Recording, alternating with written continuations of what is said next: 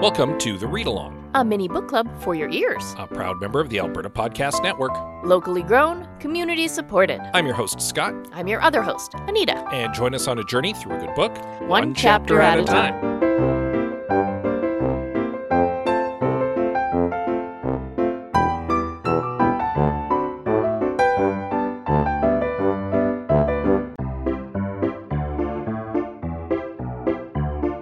Hosted and produced by Andrew Paul and Lisa Pruden, the Well Endowed podcast explores the impact of passionate people who are working to make Edmonton a strong, vibrant city to live in. The Edmonton Community Foundation helps people create endowment funds. The podcast tells the stories of how those endowments intersect with the community. You can check them out and subscribe right now at thewellendowedpodcast.com.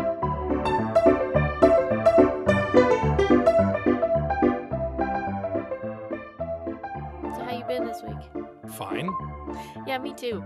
This week has been fine in that unusual way, in that there's usually something going on. Something exciting has happened. A big to do. The weather was weird. This week has been fine. Well, there is a to do coming because it's Yeah. almost our anniversary. Almost. But that's not that that hasn't happened yet. it's true. So We this don't- past week has been a bunch of calm leading don't- up to something. We don't have a report on our anniversary to give because it, it is going to happen the day after this episode drops. Yes. Yeah. Which is several days after this episode is recorded. It's true. Yeah. So, other than that, So things I guess are we'll report back next week. yeah, things are just kind of steady right now. Yeah. Normally there's something exciting for us to talk about, something weird. Not really this week. Not really this week. Yeah.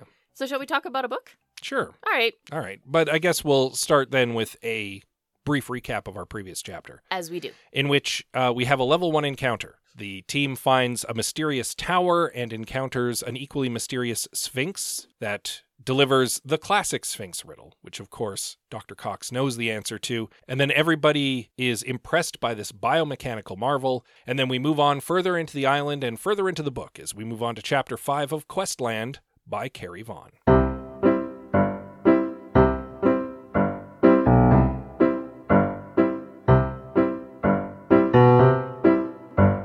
So this chapter actually begins with a bit of a flashback.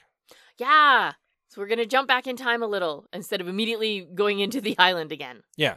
It's framed as Addie having a bit of a flashback in her thoughts as she thinks back to uh, the couple weeks of preparation she had before going on the mission. I don't even think it was a couple weeks. I think it was one week. Specifically, it was during some of her prep that didn't involve the mercenaries, where she was like looking through source material and trying to come up with stuff that may have inspired the production team. Yeah, And she's- doing her professory job. Yeah, and she's visited by Harris Lang himself, the first time she's seen him since he offered her the job, in fact. I don't know that I would call it a job offer per se, but anyway. I mean, she even straight up admits in her conversation with him that she's technically working for him at the moment.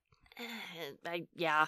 If you want to get fussy about semantics, yeah. Like he arranged for her to take leave from the university and arranged a house sitter. Like it's all on his dime. She is currently Oh, yeah. like a contract employee. Yeah. compensations have happened. I get it. Anyway, Now, if we were wanting to pour any fuel on the speculation that we had last chapter that this is all somehow a game, this whole conversation is just like chucking gasoline onto that. I cannot nod loud enough for the microphone to pick it up. Yeah. I am nodding so hard. because Lang is being deliberately withholding on information. Yes. Like he could spell out to Addie in this moment, here's the stuff that you should be looking for, but he's deliberately cryptic Yes. and is just like, huh, could be anything on that island. I guess you're gonna have to wait and see. That fuels the unwilling, unknowing game tester theory like nobody's business. Yeah. Oh my God. Like if he was seriously invested in getting his island back, you'd think that he'd be all in and telling them everything they can expect, but he's explicitly just being like, it's magic. Who knows? That is almost exactly what I wrote down in my notes about this. If he genuinely just wanted the island back, he would tell them everything. Yeah. Because otherwise, it doesn't make sense. Yeah. He's not that weird. Or unless he is that weird. I don't know. he also leaves her with kind of an order to deliver a message to her ex, hmm Dominic Brand, which is, A chess move. yeah. Bishop to king seven. And Addie's like, Are you playing a long game of chess with Dominic? And that's the next move. And again, in typical fashion, Harris Lang is just like, Something like that. I'm not a chess expert. Please do not take that. I am not some kind of grandmaster.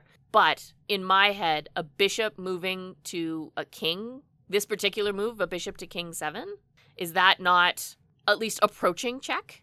Well, we don't know what the rest of the game setup looks like, right? It's true. And also, he doesn't suggest that this is specifically a chess move. He says Oh, th- something like that. Fair enough. Yeah. Fair enough. So it, it's hard to say exactly what it means at this juncture. But I feel like it's important enough because it, it's a specific mention and it's something that the, the text is pointing out to us. Yeah. So it'll come back, I'm sure. Yes. After giving her this uh, cryptic message, he also says that it'll be kind of up to her and the mercenaries to figure out the cheat codes on the island. I mean, this is the context of, of why she's remembering this, because she's thinking back on it and realizing right now, like, if their maps are wrong and the information they have is incomplete, how are you supposed to find the cheat codes in a game where the rules have changed? Is, is pretty much how she explicitly words it. Yeah, and she's not wrong. But again, all of this talk of of cheat codes, etc., it's really pushing the unknowing game testers theory. Yeah. Even further. All of this, this whole bit. Now, we also get a little more context of some of the rest of the design team in this chapter. Oh, yes, this was nice. because Uh, in addition to Dominic Brand, who was kind of in charge of the overall production design on the island, we had Tess Selvacan, who is the chief engineer. She was the one who was responsible for kind of bringing his ideas to life. Right. And then there was an overall project manager in Arthur Beckett, who was technically over both of them, but the implication is that maybe he was a little hands off, and that's why Dominic was able to kind of like do his own thing. Yeah. The point is that there are two other project heads. And so if they can't reach Dominic or they can't get him to like shut everything down and hand back over control, there's two other people they might be able to reach out to. Maybe. But there's also two other people who might have been responsible for taking control. Also, is- maybe. Is the other flip yes, side. exactly. So these people are kind of unaccounted for. Yeah. Right? Well, so we don't know what side they're on. There apparently there's 60 plus people on the island who were working on the project and none of them are accounted for at the moment. We haven't seen a human face. Right. We'll see some other things this chapter, but we have not seen a human face yet. No, not yet. The other thing that she was aware of while she was doing this research was that a lot of what was driving the production of The Island so quickly was the PR team. Like they were putting together this marketing campaign and they were uh, basically making a bunch of grand promises. And apparently the production team felt really put upon to deliver. Right? Amusingly, uh, Addie thinks, oh, so game design really hasn't changed. the technology is much more advanced, but basically this is this is a video game design process. yeah, where the marketing team's like, "Yes, we have all of these amazing things," and then the the, the dev team's like, "Uh, Yes, you- we'll have you this- promised them a what now? we'll have a grand opening next year and the production team is like "Blah, blah, blah, we haven't even put stakes in the ground like yeah, no, no, no, no, no, no. yeah I, I thought that was amusing and realistic Yes. Yeah. uh, one more thing I noticed Yep. that I want to point out because I think it'll be really important is that everything created on this island, according to uh, the information that Addie had, Mhm. uh, had right the the outdated stuff is technically original content. yeah like they've remixed stuff but they haven't cribbed anything Yeah, like a sphinx is a public domain creature. It is a, a creature from mythology. Yeah.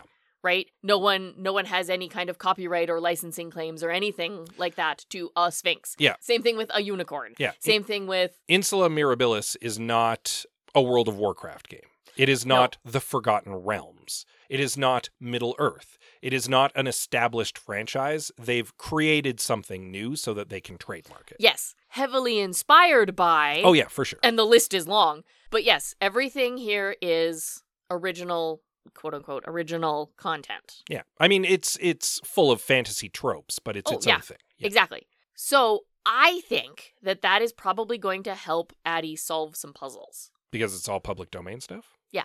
possibly. We'll have to wait and see. They haven't really encountered much in the way of puzzles yet. Not really, but I think It'll it'll come. It'll happen. I think it'll I'm come into play. That's just that's just my guess.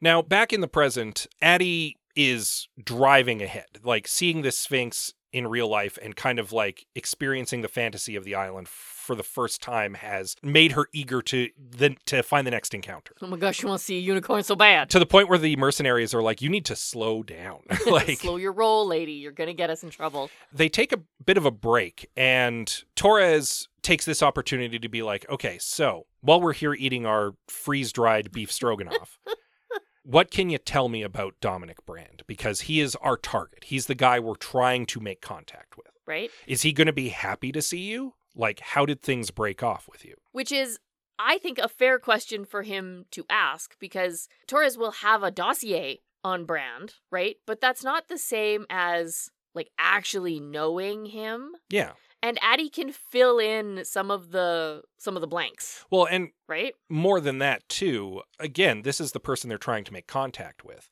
they've brought along a person who might be able to reach out to him how's that interaction going to go like fill us in here is he going to be happy to see you Yeah. And unfortunately, Addie's information falls into the same category as everyone else's information, which is outdated.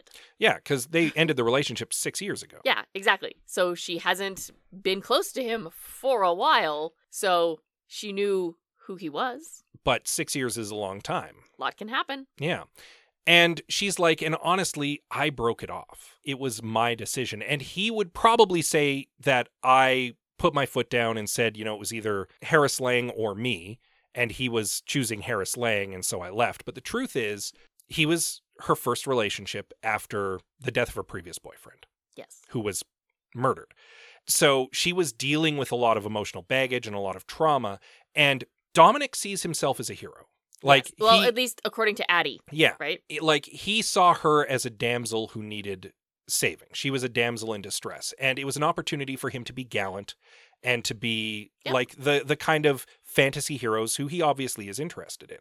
And while for a while that was very helpful for her, she didn't want to be coddled like that forever. And he would have been very happy to go on treating her that way forever. And continue to be the hero and the knight in shining armor, And, etc., and etc. she didn't need that anymore. She needed to move on from that. And she recognized that and that's why she broke it off with him. Yeah.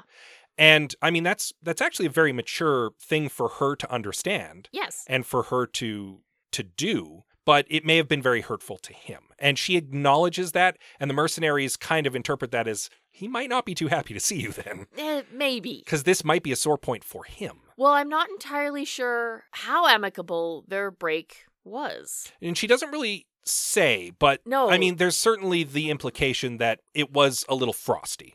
And the Maybe. fact that they never stayed in contact over the following six years implies that it was probably frosty. Like, granted, he was busy and she went on with her academic career, but the implication is that, like, they didn't remain friends after. Not really. But this does inform something interesting about Dominic. He sees himself as a hero. Yep. Okay, I just are we dealing with another overprivileged, entitled white guy? I mean, we might be. I will say this this gives me a little bit more of a clue that things aren't so clean cut as Dominic has taken over the island.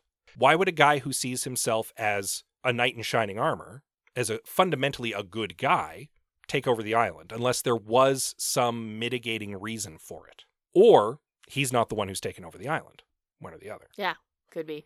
I can construct a whole crazy narrative in my head about what may or may not be going on, but it's me wildly and irresponsibly Yeah, speculating. And I mean, this is also slightly informed by our, by our previous book. Is Yeah. the unfortunate thing because in that book we did see an entitled toxically masculine dude Ugh.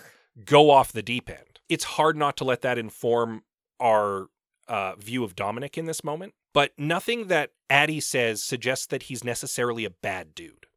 No, that's the other thing, which makes me think that it maybe wasn't as messy a breakup as we might assume it was, right? Because she doesn't have any horrible thing to say about him. Also, she's coming on this mission. Yeah. Right? Specifically to talk to him. And she didn't suggest in any way that it was a bad relationship. It just wasn't what she needed anymore. yeah. So if everything ended horribly and messily and terribly, she would want nothing to do with him ever again, ever, and would not be here. Well, and she even seemed surprised that he would do this when first confronted with this information, right? Right? Well, she keeps questioning that. Like, would he do something like this? Yeah. And so that's why my instinct is to give him the benefit of the doubt because we haven't seen him yet. And that may be unfair. but my instinct is to say that the clue here is that he doesn't see himself as a bad guy. So why would he do this unless there was an underlying motivation? Right. Which again fuels the theory of the unwilling game testers. Yeah, that not everything is as it seems. And I'm genuinely starting to think I wonder if it isn't Lang versus Brand. If maybe Dominic got so confident in what they were doing that he was bragging to Harris Lang that this island was impenetrable or the games were unsolvable or something like that. And Lang is going, Oh, yeah? I'll send you the best I got. Let prove to me that my island is as amazing as you say it is. It could be. Like, it could be very well that Dominic and Lang are in on it, right? Maybe. Well, that's just it. Dominic may or may not know that they're coming. And again, Harris Lang could be the Dark Lord. Exactly. that's that's exactly it. Those two things don't necessarily need to be separate. it's true. But we're this is again all speculation. Oh. Crazy and irresponsible. Um, so there's a little bit more action though, because after they uh, have their little break, they make their way into a clearing and notice at first what feels like thunder, and then they realize those those are hoofbeats. Mm-hmm. This there's is this something is, coming. This is rumbling. This is land rumbling. yeah, so they have their uh, Gallimimus in Jurassic Park moment, That's what I thought it was too. where they they have to uh, vacate into the woods and hide. And a herd of majestic unicorns storms by, and Addie is like, "I want to go to there." And he's like, unicorns. Um, and it takes her a moment to realize they're actually being chased by something. It again, the Jurassic Park Yeah. moment. We're like, oh, the herd, they're coming, they're coming for us. Ah, run! Why are they coming for us? Predator. yeah, they're being chased by warg riders, um, which like wargs are, Giant pig dog beast things. yeah, and Kind they of like how she describes them in the book. they don't get a good look at the riders, and so there's some question about what they might have been if they were people or not. I'm going to go based off of the cover of the book and suggest that they are some sort of goblin or orc. Okay, so I actually wrote this in my note because I have a question for you because you know more about this than I do. hmm What rides a warg? A goblin or an orc, generally. Okay, orcs belong to Tolkien, do they not? No, they're pretty Uruk public. Hai for sure belong to Tolkien. Orcs are pretty public domain at this point. Okay, same thing with goblins. Oh, goblins for sure. Goblins are, are ancient mythology. Okay. Because we know that's why I brought up that everything here is considered original content Mhm. or public domain, Mhm. right? So, specifically using something from Lord of the Rings, I think would be a no go. Orcs are in everything, so I mean it, it's pretty fair game. Okay. Um, that's fair. I would err on the side of maybe goblins, but I don't know. We'll have to wait. I and would see. also err on the side of goblins because she says that they were human figures riding the wargs. Mhm. And a goblin to me would make more sense than an orc because orcs are big. Yeah, orcs generally in the in the popular culture are rather hulking, so they probably stand out. Yeah. Whereas goblins can be a little more human sized or smaller sometimes, depends on the fantasy you're looking at. Right? Exactly. Are these people dressed up as goblins or are they biomechanical goblins? I don't know. That would be the next question. And my feeling would be biomechanical goblins as opposed to people dressed up as goblins, if only because there's only 60 ish people on the island and they're the production team. They're not paid actors. Yeah. Why on earth, if there are no active visitors to this park? Would they have performers? yes. Yeah. Why would they be, if they have performers, why would they be performing? Yeah. Short of like a practice run, that seems kind of silly. This could be a practice run for the island, though. We don't know. It still feels kind of silly. So the, I could be wrong. It could be dudes dressed up, but it my could be. my feeling is they're probably biomechanical. Yes. My thing is, if it was a practice run, if they actually are people, right? Mhm. There wouldn't be the need for all the realism, right? Like, there would be a trainer out in the field shouting instructions to them.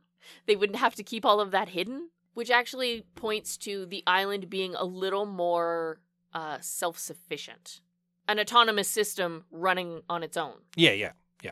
Addie does note that uh, while the the warg riders do chase the unicorns, when the unicorns bolt into the woods, they just kind of give up. And she intuits that they probably just noticed the unicorns and thought it was fun to give them a merry chase, but they're actually doing something else, and that leads to the question that Addie doesn't ask: What were they doing?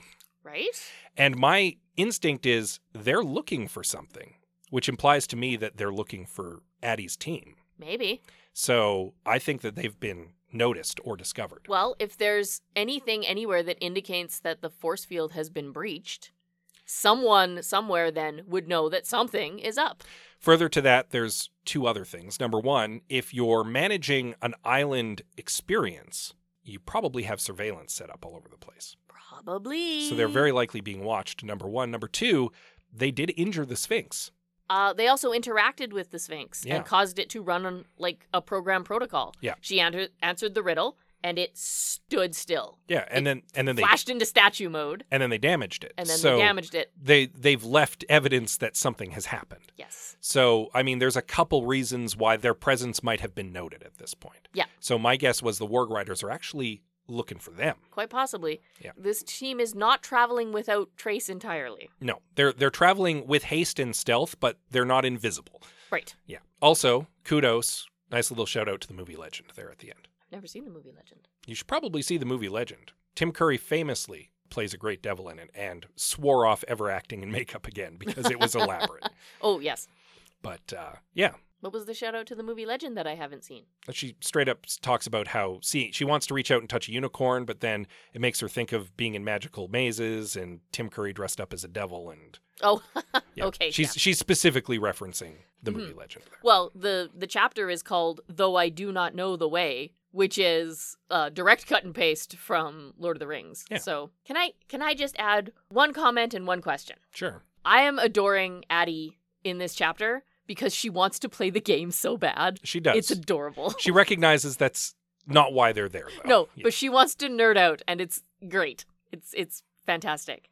And the question I've brought up is, why does no one on this mission seem to know exactly what it is they're doing on this mission? I need to know. Right? That's a little sus, though, don't you think? Yes. Just a little bit. It is interesting that Torres's team was also not given all the information, which again leads back to the idea that something is not as it seems. Harris Lang is playing a game Yeah. and they're tokens in the game. Because more than once, Torres has had to explain what they're doing or, or put somebody in their place about what they what their job is. Yeah. So I don't think I don't think anyone has all the information about what they're actually doing. Yeah, because it's Almonte uh, who mentions. Their job is to find out what happened to that uh, or Yeah, their their job is to basically get justice for the sinking of the of Yeah. the cutter, and Torres is like, "No, our job is to secure the island. The authorities will deal with that later." yes. And then Rucker seems to think he's just there to shoot things. Yeah. I'm, I'm not sure. Well, Anyway. he he is there as the muscle. Yes, I know. But yeah, everyone seems to misunderstand the objective. So I'm just saying that's a little sus. But with that, we'll wrap it up here. I Yes. don't want the episode to get too long. It's already going to be a bit of a nightmare to edit because, spoiler alert, we've been uh, a little scattered and all over the place on this one. So uh, we're just going to kind of have a nice, easy end here. and you'll want to read up on chapter six in time for next week. And in the meantime, you know, nobody got injured in this chapter. Thank which- goodness. Which is good. But if they had, hopefully, Lang Analytics has a great benefits package. But they're a giant mega corporation, and you're thinking to yourself, Scott, I'm the owner of a small business, not a giant mega corporation. What if I need to provide benefits to my employees? The good news is, here in Alberta, Alberta Blue Cross has your back.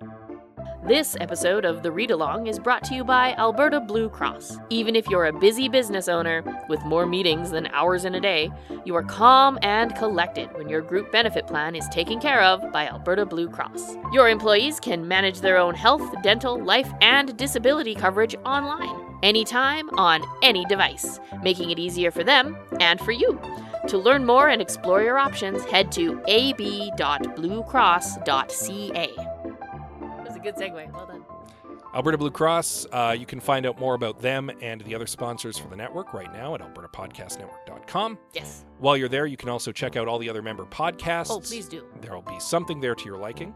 Guaranteed. You can download it on your podcatcher of choice. Yes. While you're there, you can give us a little rating and a review. Oh, please do. We appreciate you and We- your opinions. We also appreciate you and your opinions on social media. Yes. We are on Twitter, Instagram, Facebook, and Goodreads. So pick your poison. Yes, we're at the read along at all of those. Yes. You can also reach out to us via email. Yes, we are the readalong at gmail.com. And with that said, as always, we love you very much, and we'll see you next time. Unicorn!